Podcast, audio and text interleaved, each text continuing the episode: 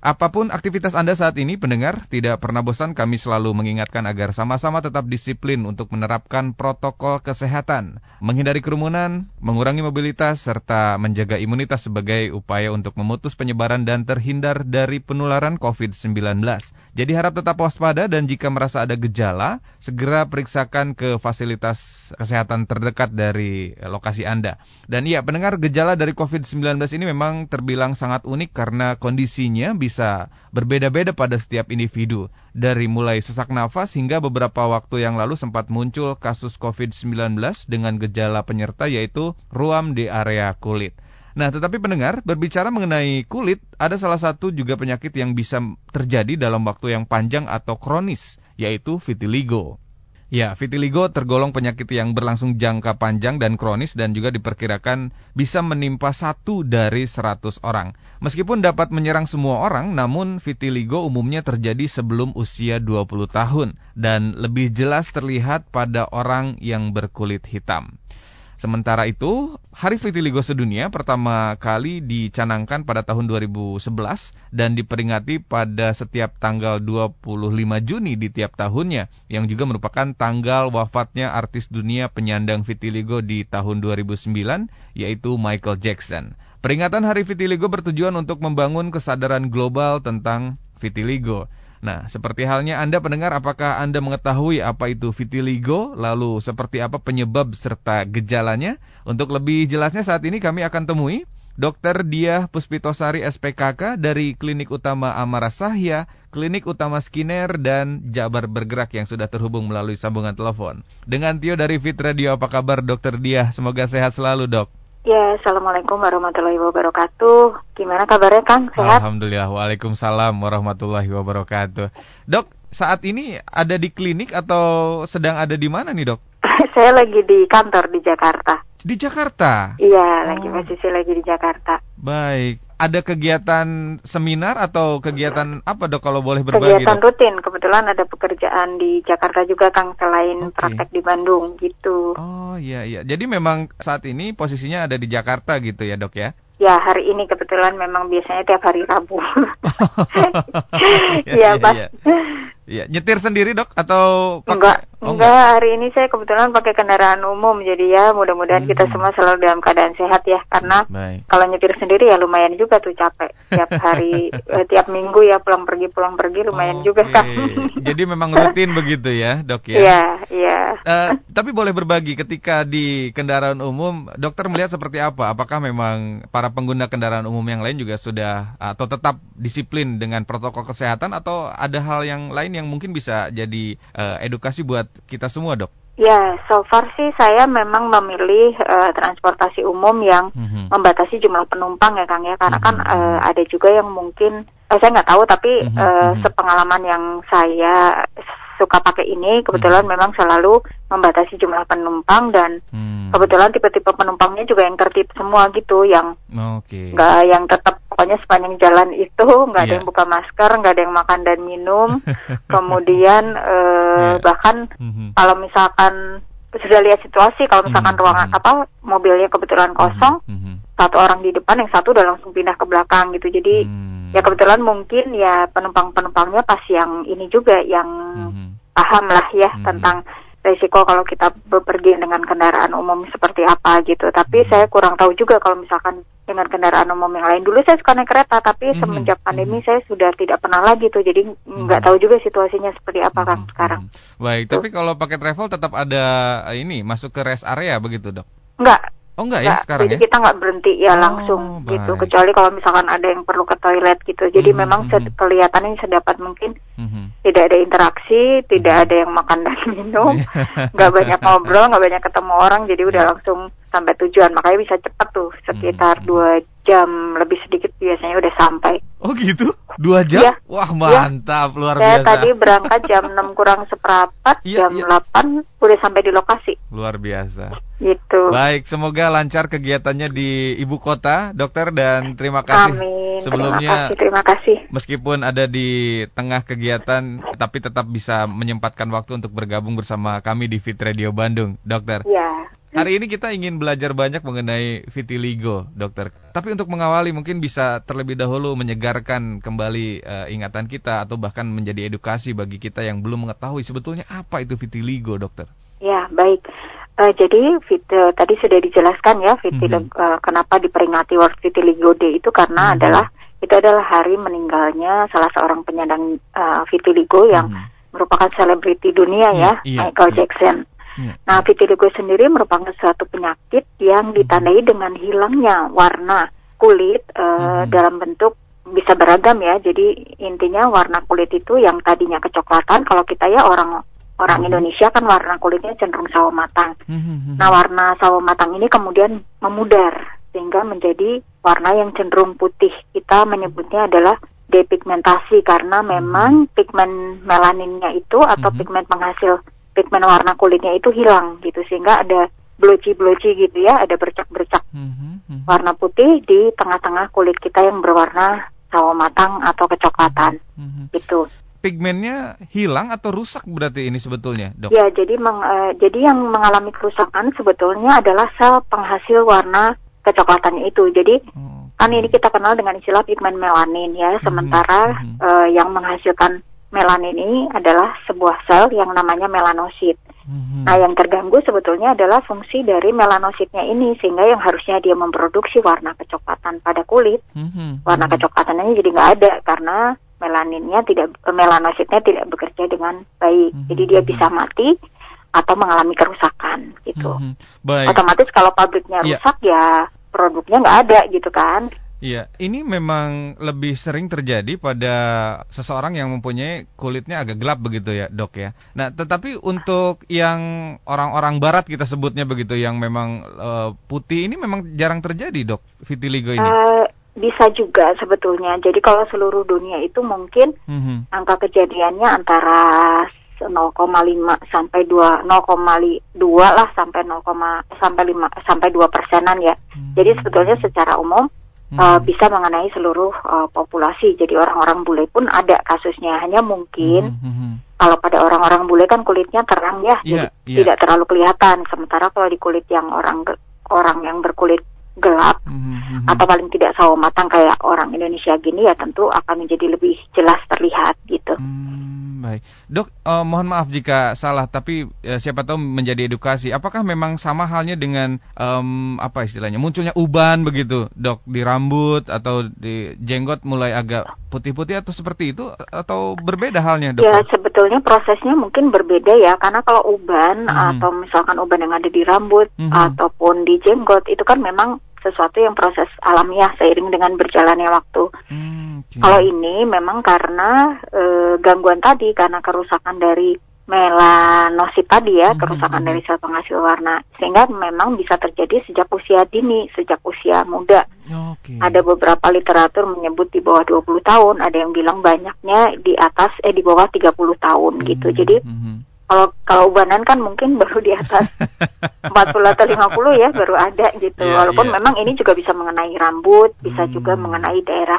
uh, mukosa juga gitu ya. Mukosa itu hmm. seperti bibir itu juga bisa. Hmm kalau uban ini memang menjadi tanda begitu ya bahwa memang tanda kematangan mungkin ya tidak bisa dihindari begitu ya dok ya. Iya. Baik dokter dari tadi artikel yang uh, kami kutip begitu bahwa vitiligo ini memang umumnya terjadi sebelum usia 20 tahun dokter dan apa istilahnya di bisa dialami oleh usia-usia yang memang muda. Tetapi apakah memang dari anggaplah dari balita begitu. Ini bisa bisa bisa terjadi juga, dokter. Dan faktor penyebabnya itu apa sebetulnya? Ya, jadi memang bisa menyerang pada usia anak-anak pun bisa ya, kasus hmm. vitiligo pada anak bisa. Yeah. Kalau di literatur-literatur yang pernah saya baca memang disebutkan di bawah 30 jadi tentunya berarti di bawah 20 juga termasuk ya. Mm-hmm. Dan memang bisa menyerang juga pada anak-anak. Jadi kasus vitiligo pada anak-anak juga ada gitu. Okay. Intinya dia bisa menyerang semua usia, mm-hmm. kemudian bisa menyerang semua ras gitu. Tapi mm-hmm. memang ada beberapa faktor uh, istilahnya apa ya? Mungkin faktor penyebab dan faktor pemicu mungkin ya. Mm seperti itu. Nah, kalau uh, kalau penyebabnya kan tadi kita sudah tahu ya bahwa ini disebabkan yeah. oleh hilangnya, hilangnya iya. uh, apa namanya atau uh, kerusakan dari sel melanosit iya, yang menyebabkan melaninnya ya? tidak terproduksi. Hmm, itu hmm. kalau untuk uh, ininya apa namanya penyebabnya untuk ya. Penyebabnya. Hmm. Nah kalau untuk faktor pemicunya memang ada beberapa yang mungkin harus dicermati. Pertama, vitiligo ini memang saat ini dikategorikan sebagai suatu penyakit autoimun. Jadi hmm. ada faktor-faktor autoimun tertentu yang berperan yeah. dalam proses terjadinya penyakit ini. Kita hmm. tahu ya bahwa penyakit autoimun itu sangat banyak dan vitiligo ini salah satunya. Hmm. Kalau boleh saya jelaskan secara sederhana, autoimun ini artinya tubuh atau sistem imun, sistem kekebalan di dalam tubuh itu mm-hmm. mengenali tubuh kita sendiri itu sebagai suatu benda asing gitu sehingga dia uh, bereaksi berlebihan ya kurang mm-hmm. lebih seperti itu. Mm-hmm. Nah uh, inilah yang terjadi yang menyebabkan terjadinya destruksinya atau kerusakan dari melanosit itu. Mm-hmm. Kemudian faktor pencetus yang lain itu adanya riwayat di keluarga. Jadi kalau misalkan ada satu pasien vitiligo datang ke kita, itu biasanya kalau kita telusuri-telusuri, itu ada juga anggota keluarga yang lain juga mengalami penyakit yang sama. Walaupun bukan berarti ini pasti diturunkan ya, artinya bukan berarti begini. Hmm. Misalkan ibunya vitiligo, anaknya udah pasti vitiligo, itu juga tidak seperti itu. Tapi biasanya hmm. ada kecenderungan riwayat di keluarga dengan penyakit yang sama, walaupun tidak langsung, walaupun keluarga tidak langsung atau tidak tidak persis dari uh, bapak atau ayah ibu ke anak gitu. Mm-hmm. Selain keluarga tadi mm-hmm. juga ada yang lain. Jadi misalkan adanya stres, kemudian adanya kontak iritan dengan bahan-bahan kimia yang bisa memicu, mm-hmm. jadi menyebabkan kerusakan di kulit ya tentunya. Mm-hmm. Kemudian paparan sinar matahari berlebih dan bisa diinduksi juga oleh trauma, misalkan seperti adanya uh, seperti luka bakar misalkan mm-hmm. gitu ya. Mm-hmm. Itu jadi memang ada faktor penyebab, ada faktor pemicu. Yeah. Nah, kemudian kalau bicara tentang menular, uh, ya ini penyakit hmm. ini tentu saja tidak menular karena memang hmm. bukan suatu penyakit infeksi ya. Jadi jangan khawatir, misalkan listener hmm. ada anggota keluarga yang punya vitiligo yeah. atau punya teman penyandang vitiligo, kemudian nggak berani deket-deket takut ketularan, yeah. enggak ya sama sekali enggak. Okay. Jadi ini tidak menular. Yeah, nah, yeah. kalau di bahasa Sunda ya, kalau hmm. saya nggak salah nih istilahnya itu adalah corop ya corop. Saya pernah dengar ada orang Sunda yang bilangnya corop gitu. Untuk vitiligo ini, Ay Kang Tia orang mana? saya baru dengar dokter uh, istilah uh, apa corop. Corop iya, ya? iya. Iya, kalau pasien-pasien da dari daerah suka bilangnya gitu loh. Oh, corop. Saya juga baru tahu setelah tinggal di Bandung ya iyalah ya mm. dengan istilah Sunda. Iya iya sempat juga memang uh, mendengar begitu ya. Jadi ada yang makanya hindari untuk uh, menggunakan alat-alat mandi bersamaan misalkan ini yang akhirnya seperti apa ya yang putih-putih bercak itu loh dok. Uh, apa ya apa namanya ya? ya? Panu kali. Oh panu iya. nah ini sebetulnya apakah memang gejalanya uh, hampir mirip seperti itu dokter tiba-tiba muncul begitu? Ya sebetulnya kalau secara klinis kalau kalau kami sih kalau tenaga medis sih melihatnya nggak mirip ya karena kalau hmm. kalau vitiligo itu ber, apa bercak putihnya itu jelas batasnya itu tegas banget sementara kalau kayak panu hmm, hmm, hmm, hmm. Uh, atau misalkan anak-anak kecil yang suka terpapar matahari kemudian mukanya bercak-bercak putih hmm, hmm, kan pernah lihat juga mungkin ya. Yeah, yeah, yeah. Nah itu uh, warna putihnya itu masih samar batasnya jadi putihnya itu hanya berku apa coklatnya itu hanya berkurang. Kita menyebutnya itu hipopigmentasi. Sementara kalau ini hmm. kita mengistilahkannya depigmentasi, artinya memang sama sekali tidak ada pigmennya. Kalau hmm. hipopigmentasi uh, hanya berkurang gitu. Jadi warna putihnya itu yeah. masih samar iya, batasnya, yeah. sementara kalau yang vitiligo ini batasnya itu tegas sekali tegas, terlihat ya. dengan jelas ya. Memang karena hilang begitu ya dok ya? Ya karena memang hilang hmm. gitu, karena memang nggak ada warna sama sekali gitu. Baik baik. Baik, terima kasih dokter. Ini sampai lupa untuk mengundang pendengar bisa bergabung bersama kami, berinteraksi Gara-gara bersama. Gara-gara corop. Gara-gara corop ini.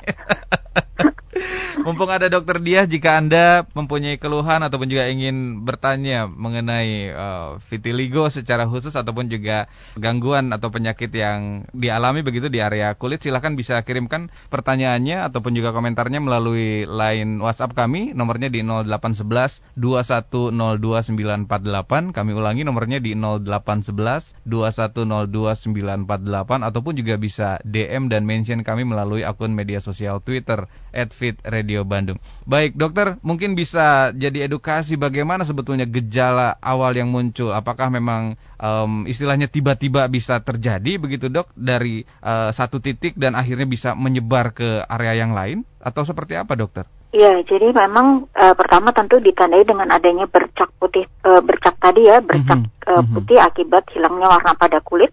Yeah. Nah ini bisa timbul di mana saja sebetulnya, bisa di tangan, bisa di wajah atau di bagian area tubuh yang lain yang terbuka terutama sih mm -hmm. biasanya ya. Mm -hmm. Nah kemudian uh, untuk perjalanan penyakitnya sebetulnya agak sulit diprediksi, jadi ada orang yang mengalami penyakit ini kelainan kulitnya hanya betul-betul hanya di satu tempat dan hmm. tidak berkembang menjadi lebih banyak ataupun lebih luas. Kita hmm. menyebutnya dia uh, sifatnya lokal, jadi hanya cuma satu, misalnya cuma satu di wajah, ya udah segitu, nggak ada hmm. nambah lagi. Hmm. Hmm. hmm. Tapi ada juga yang kemudian ber apa namanya ber berjalan progresif hmm. uh, cepat, hmm. kemudian bisa mengena, uh, sampai bisa mengenai seluruh bagian tubuh. Hmm. Jadi ada juga yang sifatnya lokalisata, ada yang sifatnya regional ya, jadi hanya be mengenai beberapa region tertentu hmm. atau mengenai seluruh tubuh itu juga bisa. Hmm. Nah, perjalanan penyakitnya memang juga yang tadi agak sulit diprediksi ya, ada yang cepat gitu ya. Saya pernah hmm. menemukan satu pasien yang dalam waktu tujuh bulan ya kurang lebih setengah tahun sedikit lebih sedikit mm-hmm. itu yang tadinya kelainan kulitnya hanya di tangan kemudian tiba-tiba mm-hmm. sudah menyebar ke hampir seluruh tubuh mm-hmm. tapi ada juga beberapa pasien yang hanya di wajah kelainan kulitnya dan atau hanya di tangan dan itu tidak bertambah ya segitu-segitu aja mm-hmm. sampai bertahun-tahun yeah. seperti itu Iya, jadi ini munculnya bisa di area mana pun sebetulnya ya dok ya? Iya, bisa di mana pun betul. Mau di wajah? Bisa di wajah dan di tangan, bisa di wajah, bisa di seluruh tubuh, bisa di sebagian, bisa di sebelah okay. sisi. Yeah. Uh, jadi ya eh, beragam ya, beragam. beragam. Timbulnya bisa di mana pun, termasuk ya tadi itu di, di dalam mulut ya, di mukosa mulut pun bisa, di area rambut pun bisa. Gitu di, di area yang tertutup, yeah. mohon maaf seperti di area genital itu juga bisa. Oh baik, bahkan di mukosa -hmm. mulut pun bisa begitu ya? Iya, ya? iya di mukosa genital pun bisa, di mukosa alat kelamin ya maksudnya yeah, itu pun yeah. bisa. Dok, apakah ada rasa nyeri yang dialami atau dirasakan begitu atau ada rasa gatal dari munculnya gejala ini, dokter? atau jadi kulitnya uh, tuh asal iya. lebih sensitif begitu? Bisa dibilang tidak ada keluhan sebetulnya. Jadi tidak ada gatal, tidak ada nyeri kecuali kalau lagi mengalami peradangan ya, misalkan hmm. Misalkan gini, ada di wajah. Kemudian yeah. pasien tersebut keluar di keluar rumah tanpa menggunakan tabir surya misalkan. Hmm. Hmm. Karena pajanan berlebih sinar matahari, nah itu bisa mempermudah terjadinya proses inflamasi yang menyebabkan kulitnya terasa panas. Hmm. Tapi kalau vitiligonya sendiri sih sebetulnya umumnya tidak ada keluhan. Hmm. Jadi keluhannya itu lebih karena itu tadi kalau misalkan lagi terjadi proses inflamasi akibat rangsangan dari luar hmm. atau yang paling sering dikeluhkan oleh pasien sebetulnya adalah masalah estetik ya. Karena hmm. kalau misalkan yeah, yeah, timbul yeah. di area-area yang yang membuat yeah. pasien tidak nyaman, nah hmm. itu yang sering kali dikeluhkan. Sehingga memang untuk penanganan vitiligo ini hmm. menjadi harus lebih komprehensif karena akan menyangkut juga aspek hmm. apa psikologis yang mempengaruhi kualitas hidup dari pasien tersebut. Hmm. Mungkin kalau kita lihat lagi ya Michael Jackson itu termasuk yeah, yeah. orang yang bisa mengatasi atau bisa survive dengan vitiligonya dan bahkan tidak terganggu ya beliau mm -hmm. beliau tetap berprestasi tetap mm -hmm. apa namanya bisa tampil di seluruh mm -hmm. dunia dengan kondisi vitiligonya itu gitu tapi tidak mm -hmm. jarang juga mm-hmm. pasien yang dengan bercaknya itu merasa terganggu dan uh, stres gitu. Mm-hmm. Ya, iya. Seperti itu. Baik, dokter sebelum ke ranah metode penyembuhan, apakah memang jika vitiligo ini bisa mengakibatkan komplikasi selain psikologis ya, begitu dokter yang tadi sempat disampaikan, apakah akan ada uh, gangguan penyakit lainnya dokter di area kulit yang diakibatkan dari awalnya vitiligo ini, Dok? Uh, ya tadi mungkin komplikasi bisa terjadi kalau ya selain sosial psikologikal tadi ya, yeah. tadi mudah terbakar ya kulitnya bisa hmm. mengalami sunburn, kemudian kalau misalkan di hmm. Area kelopak mata juga tentu di mata juga tentunya menjadi matanya lebih sensitif gitu, lebih karena faktor itu biasanya komplikasinya. Hmm. Hmm. Baik, dokter ini kalau dari jenis kelamin dari dokter yang data yang dokter miliki begitu, apakah uh, jenis kelamin ini mempengaruhi uh, atau beresiko mengalami vitiligo ini, dok? Uh, jadi uh, kalau dari yang saya baca sih lebih banyak di perempuan ya sebetulnya. Oke. Okay. Lebih banyak di perempuan, walaupun saya belum menemukan penjelasan ya kenapa gitu ya. Tapi memang ini kan data epidemiologi ya, artinya uh, berdasarkan berbagai kasus yang sudah dilaporkan ternyata ditemukan lebih banyak pada perempuan gitu. Hmm, baik, ini si kulitnya itu akan jadi lebih sensitif ya dok ya berarti ya untuk uh, penderita ya, vitiligo ini ya? Begitu. Uh -uh, kurang lebih begitu. Oke. Okay. Nah, Cenderung menjadi lebih sensitif gitu. Kalau terluka bisa, maksudnya bisa jadi lebih lama juga sembuhnya atau seperti apa dok? Jika memang di area itu begitu mengalami luka dok? Nah itu harus hati-hati juga ya. Jadi kalau misalkan uh, tadi sempat disinggung bahwa ya. trauma bisa menjadi salah satu faktor pencetus. Ya. Bukan kemudian lukanya menjadi sulit sembuh, tapi trauma ini dapat menginjus atau mencetuskan munculnya kelainan kulit yang baru gitu. Oh. Jadi memang jadi apa ya? Jadi satu penyebab tambahan begitu ya dok ya? Ya faktor pencetus ya, faktor ya kalau kita menyebutkannya okay. faktor pencetus. Jadi bisa memicu terjadinya kelainan kulit yang baru gitu ketika mengalami luka atau mengalami trauma yang lainnya seperti hmm. itu. Misalnya kena luka bakar atau kepapar sinar matahari tadi ya, yeah. bisa menginjus atau mencetuskan munculnya lesi kulit yang baru gitu. Seperti apa dokter? E, bisa ya, jadi maksudnya contoh? bisa muncul vitiligonya yang baru gitu loh. Oh, jadi maksudnya, ya, ya, uh, ya. jadi misalkan misalkan ada di sebelah yang sebelumnya mm-hmm, kemudian kena mm-hmm. matahari, nah itu akan mempermudah muncul lagi di vitiligo yang lesi kulit yang barunya gitu. Di area sekitarnya begitu ya dok? Iya iya gitu. Oh, Oke. Okay. Nah sebetulnya tapi bisa sembuh total atau tidak dokter sebet ya, ya vitiligo ini?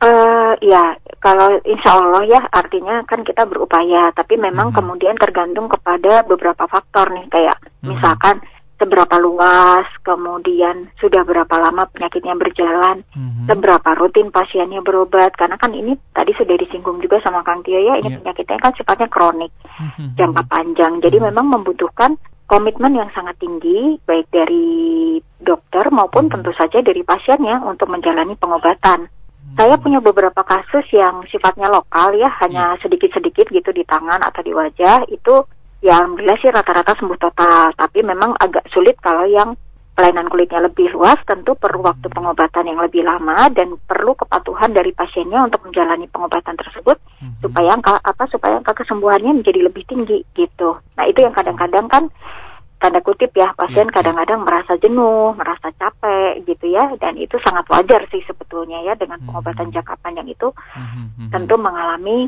kelelahan. Nah ini yang harus dibangun nih uh, yeah, apa yeah. ya istilahnya mungkin komunikasi antara dokter dan pasiennya, kemudian semangat dari pasiennya juga harus selalu ditumbuhkan yeah. gitu bahwa uh, penyakit ini bisa diatasi, uh, namun memang memerlukan uh, komitmen dan mm -hmm. uh, kepatuhan yang baik gitu. Hmm. Baik, jika memang dianggap atau dinilai sudah sembuh begitu dokter, apakah ini juga bisa beresiko kambuh kembali dok? Tentu bisa, oh, tentu bisa. bisa. Ya? Jadi memang uh, penting sekali bagi kita tenaga medis juga untuk mengedukasi pasien ya bahwa mm -hmm. uh, ya segala macam upaya ketika sudah sembuh, apakah ada bisa timbul kembali ya mungkin mungkin saja sehingga memang mm -hmm. ya harus tetap dijaga ya supaya mm -hmm faktor-faktor pencetus tadi dihilangkan atau mhm. dihindari supaya tidak kemungkinan untuk kambuh kembali menjadi lebih kecil. Baik, seperti apa dokter mungkin bisa dijelaskan mengenai cara menjaga melanosit begitu ya agar tetap bisa produktif dan sehat dan tidak rusak begitu dok? Ya, jadi kalau untuk untuk yang sifatnya uh, apa ya sifatnya menjaga itu salah ya. satunya yang bisa kita modifikasi adalah lifestyle kita karena hmm. berhubungan dengan faktor pencetus salah satunya tadi itu ya sunburn ya itu uh, mungkin yang salah satu yang bisa dilakukan mm-hmm. terus selalu memproteksi kulit dengan uh, tapir surya itu ya mm-hmm. jadi kalau misalkan keluar rumah lindungi kulitnya dengan tapir surya mm-hmm. kemudian menghindari stres ya untuk menjaga supaya penyakitnya tidak mudah kambuh kembali mm-hmm. kemudian menghindari trauma gitu kan ada beberapa trauma yang terjadi akibat mm-hmm. dibuat ya misalkan bikin tato gitu ya itu juga yeah, beresiko yeah, yeah. tuh Hmm. Tapi kalau misal uh, dan kalau misalkan kita melakukan aktivitas yang kira-kira akan bertrauma, hmm. ya harus lebih proteksi aja. Walaupun kita nggak boleh paranoid juga ya. Kalau paranoid hmm. nanti hmm. nggak boleh parno, nanti jadinya stres juga gitu. Tapi ada luka-luka yang memang bisa dibuat ya kayak tato tadi ya sebaiknya enggak hmm. bikin misalkan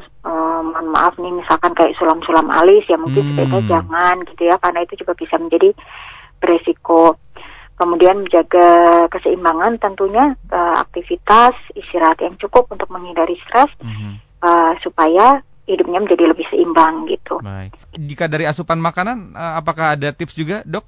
Kalau pengaruh langsung sih sebetulnya tidak ada ya, tapi hmm. kalau misalkan ya kalau saya selalu bilang secara umum uh, makanan yang sehat, kemudian istirahat hmm. yang cukup, menjaga pikiran dari stres, kemudian tetap beraktivitas dengan normal, yeah, itu tentu yeah. Salah satu kunci penting untuk kita melakukan aktivitas uh, untuk menjaga keseimbangan uh, kesehatan tubuh ya. Hmm. Baik, tadi dokter sempat sampaikan bahwa memodifikasi gaya hidup berarti ya dokter ya ini yang memang bisa jadi cara untuk menjaga ya. melanosit tadi khususnya agar tetap sehat dan tidak rusak. Hindari stres, hindari atau uh, tadi gunakan tabir surya ya penting juga surya. tuh menggunakan Betul. tabir surya supaya nggak kena sunburn gitu, hmm. gitu karena itu juga salah satu yang bisa memicu hmm. terjadinya lesi kulitnya. Baik. Gitu. Dokter sebelum kita bacakan WhatsApp dari pendengar, seperti apa dokter metode penyembuhan dari vitiligo ini? Apakah dengan pengobatan, obat-obatan misalkan atau dengan terapi atau seperti apa dok? Ya, jadi untuk pengobatannya memang ya. nanti disesuaikan juga dengan kelainan kulitnya. Jadi ada beberapa pilihan ya. Yeah. Yang pertama kalau misalkan kelainan kulitnya hanya lokal atau hanya sedikit dan pasien belum pernah dilakukan pengobatan, mm -hmm. biasanya kita kita coba kita upayakan dahulu dengan obat-obat oles dalam bentuk krim ya biasanya. Mm -hmm. Krim-krim yang bersifat antiinflamasi untuk memperbaiki warna kulit tersebut supaya kembali ke warna semula. Jadi kalau mm -hmm. misalkan uh, ininya apa namanya evaluasi pengobatannya itu biasanya si bercak putihnya itu kemudian berangsur-angsur uh, muncul tuh bercak-bercak bercak coklatnya yang kemudian mhm. lama-lama bercak putihnya itu hmm. akan kembali tertutup oleh bercak kecoklatan tersebut. Nah, itu kalau yang kelainan kulitnya kecil. Hmm. Nah, kalau misalkan dengan uh, apa namanya dengan pengobat obat oles ini ternyata yeah. tidak memberikan hasil yang memuaskan, hmm. itu pilihan lain ada terapi dengan menggunakan sinar. Jadi sinar ini adalah sebetulnya adalah mirip-mirip dengan sinar matahari, tapi tentunya hmm. kalau sinar matahari beneran kan kita tidak bisa kontrol energinya ya. hmm. ya. Jadi yeah, seperti yeah. tanda kutip seperti dibikin gosong lagi kulitnya, oh. tapi dengan uh, sumber cahaya yang bisa dikendalikan dosisnya. Kalau kita keluar berjemur, makanya kalau zaman dulu tuh uh, dulu ada juga pengobatan yang hmm. pasien itu diminta dioles salap, kemudian pasiennya diminta berjemur. Cuman itu memang agak sedikit beresiko ya, karena kalau sinar matahari kan kita nggak bisa kontrol yeah, energinya. Yeah, yeah, kalau dengan yeah. alat energinya bisa dikontrol, disesuaikan hmm. dengan kekuatan kulit pasien. Jadi fototerapi namanya ya, alat fototerapi. Fototerapi begitu ya. Seperti ya, mohon maaf jika salah tanning seperti itu, Dokter? Uh, jadi fototerapi ini ya prinsipnya sih memang dibikin tanning kulitnya hmm. prinsipnya tapi ya tadi itu dengan karena dengan alat jadi energinya bisa kita atur. Yeah. Nah ini alat fototerapi ini juga ada dua macam ya sebetulnya bukan ada dua macam secara umum ada dua nih mm-hmm. yang pasien masuk ke dalam satu kayak kamar gitu kita menyebutnya chamber jadi itu mm-hmm. biasanya untuk kelainan kulit yang luas mm-hmm. atau ada juga yang ditembakkan hanya di tempat yang ada kelainan kulitnya saja itu mm-hmm. untuk yang kelainan kulitnya kecil. Tapi kalau yang kelainan kulitnya luas, misalkan di punggung, mm-hmm. ternyata di punggung ada, di lengan ada, di kaki ada. Nah itu pasien masuk ke dalam satu kayak semacam kayak bilik, mm-hmm. kemudian dia disinari di situ.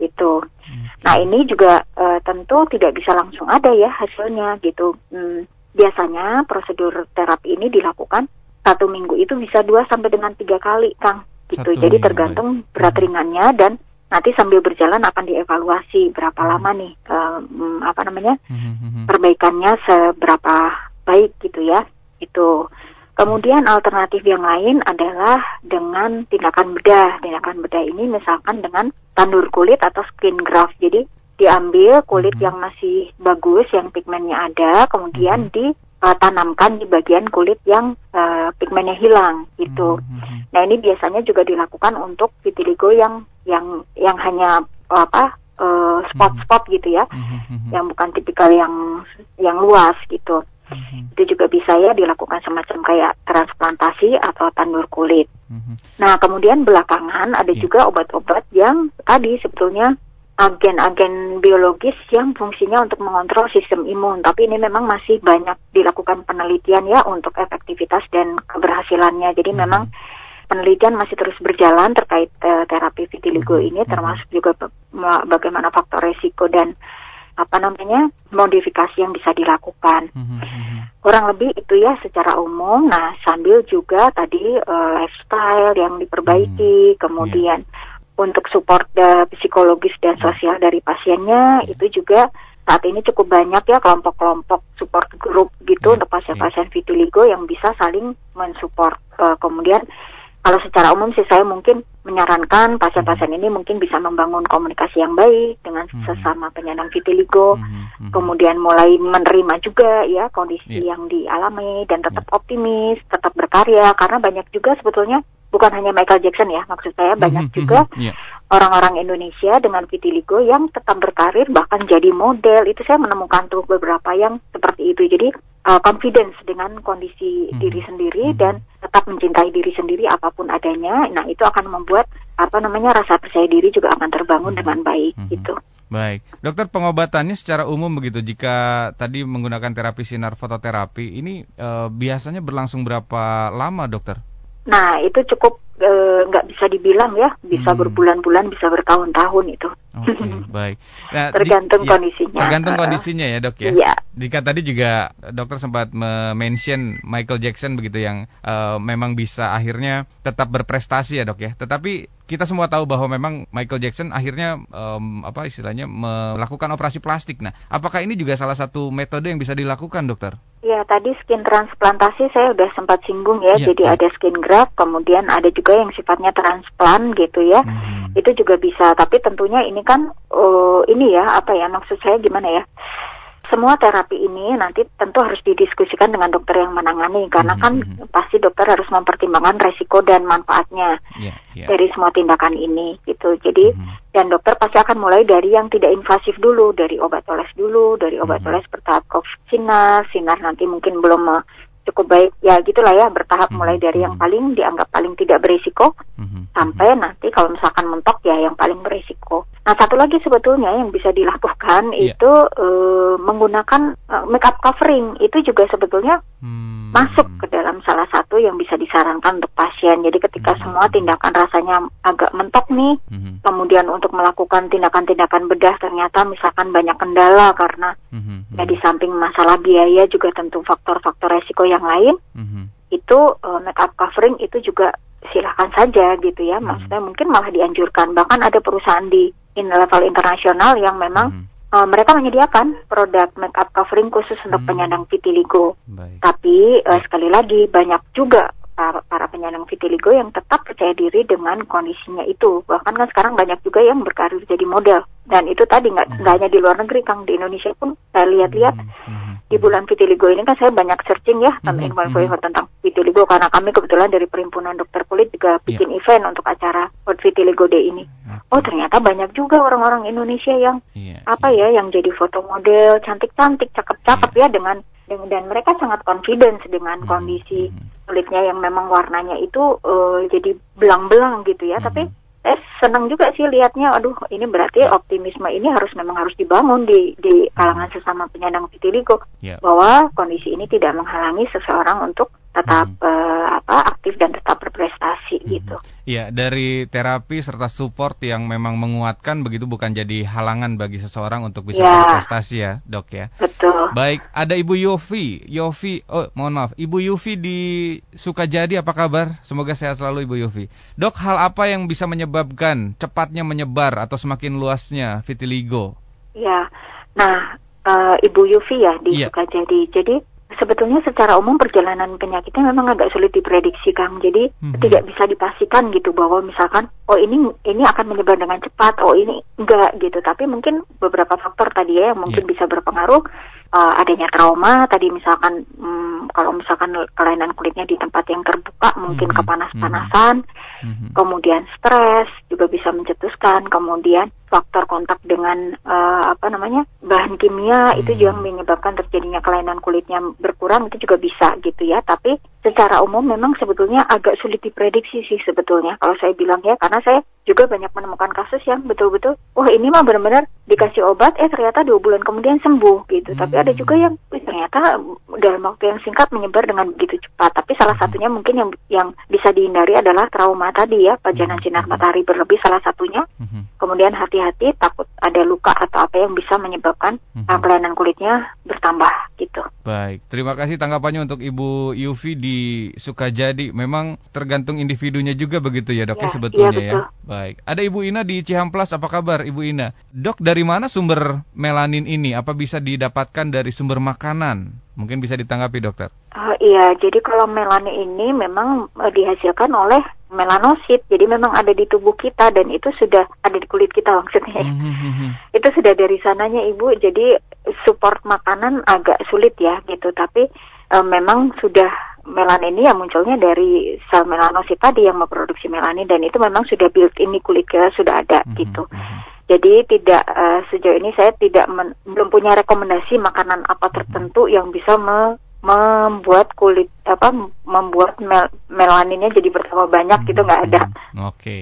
Ya. Paling tadi yang sempat dokter sampaikan ya, yang menghindari stres, terus juga memodifikasi lifestyle begitu ya, dokter. Ya, tapi itu kan secara tidak langsung ya sebetulnya hmm, gitu ya. Hmm, hmm, Efeknya kan tidak langsung okay. gitu, tidak lansung kemudian membuat melaninnya jadi terproduksi kan tidak hmm, gitu. Hmm, Baik, seperti itu tanggapan dari dokter untuk Ibu Ina di Cihampelas. Kemudian juga ada Bapak Nedi. Apa kabar Pak Nedi di Padasuka? Dok, apakah ada informasi terkait boleh tidaknya penderita vitiligo ini divaksin COVID-19, dokter? Oh iya, Oke, pertanyaannya baik sekali ya. Jadi memang kemarin sempat menjadi bahan perbincangan juga tentang mm -hmm. uh, beberapa penyakit autoimun yang boleh dan tidak boleh di vaksin. Jadi kemarin hmm. secara umum sebetulnya tidak ada masalah, Pak, apalagi kalau misalkan kondisinya memang ringan ya. Hmm. Kemarin itu yang menjadi apa? menjadi bahan diskusi dan mungkin harus ada penundaan ketika autoimun tertentu selagi flare, artinya lagi kambuh penyakitnya, hmm. misalkan nih hmm. pada pasien lupus, kan itu lupus itu juga termasuk ke dalam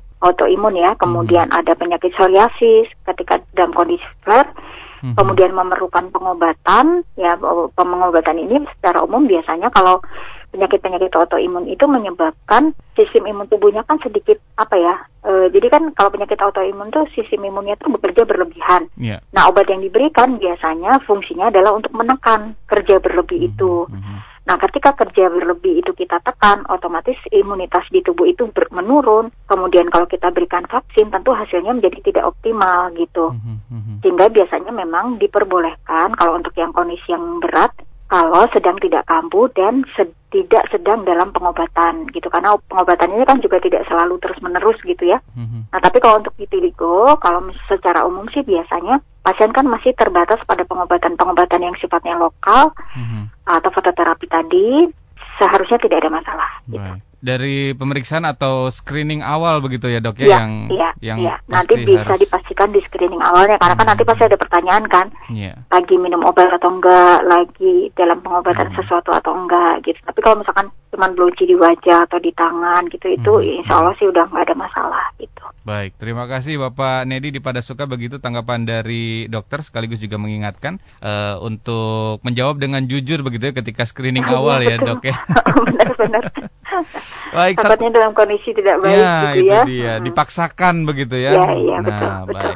Dokter ada satu lagi ya, bisa dijawab dengan singkat saja mohon maaf karena keterbatasan waktu. Dari oh, Ibu okay. Leli di Cinunuk, uh, ya. apakah ada makanan dan minuman untuk mempercepat proses penyembuhan vitiligo ini dan biasanya awal muncul vitiligo ini apakah di wajah atau random begitu? Iya, jadi makanan minuman sifatnya tidak secara langsung, tapi mm-hmm. nutrisi yang baik tentu akan menjaga kesehatan tubuh secara keseluruhan, mm-hmm. kemudian membuat tubuh kita dalam keadaan fit dan tentu akan membuat kita uh, lebih mudah terhindar dari segala macam penyakit ya secara mhm. umum begitu.